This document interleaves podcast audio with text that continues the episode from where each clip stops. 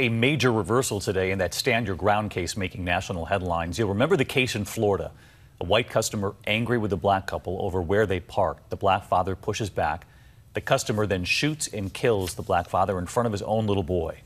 The sheriff initially said this was stand your ground. But tonight, the state prosecutor now stepping in and charging that customer. ABC's Victor Oquendo on the case again tonight from Florida.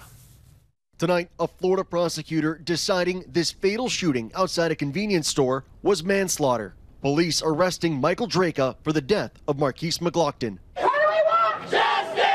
For weeks, members of the community have called for justice. Michael Drejka, period point blank, is a cold blooded murderer, and he took Markeis's life without a second thought. It all started when Drejka confronted McGlockton's girlfriend for parking in a handicap spot while he was inside. When McGlockton comes outside, he sees the argument and shoves Drejka, who then pulls out a gun and opens fire. The father of three is seen here stumbling back into the store, his five year old son watching him die. It's a memory that's always going to be with my five year old.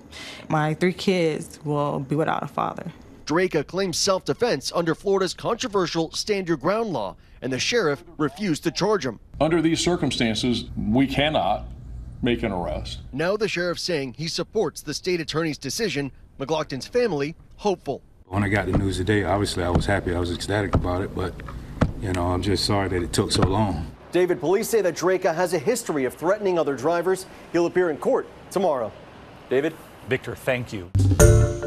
Hi, everyone. George Stephanopoulos here. Thanks for checking out the ABC News YouTube channel. If you'd like to get more videos, show highlights, and watch live event coverage, click on the right over here to subscribe to our channel. And don't forget to download the ABC News app for breaking news alerts. Thanks for watching.